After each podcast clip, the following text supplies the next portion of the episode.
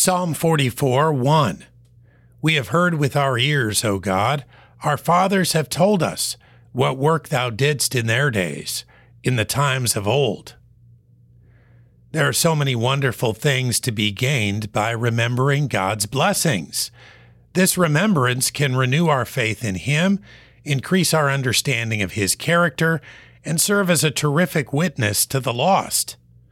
By it, we can renew our thankfulness truly praise Him, and remind ourselves where our strength lies. Let us not simply be mindful of the Lord's work ourselves, but rather share it with others and repeat it time and again with our lips. It is in times of weakness that we need to hear of God's strength the most.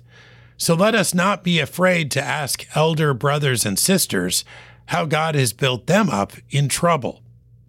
If Christians were to go about hearing and speaking the great works of God, we could not only encourage one another, but also maintain a strong witness to our communities. Speaking and hearing of the Lord's work is a vital, but too often neglected, useful blessing of the Christian life.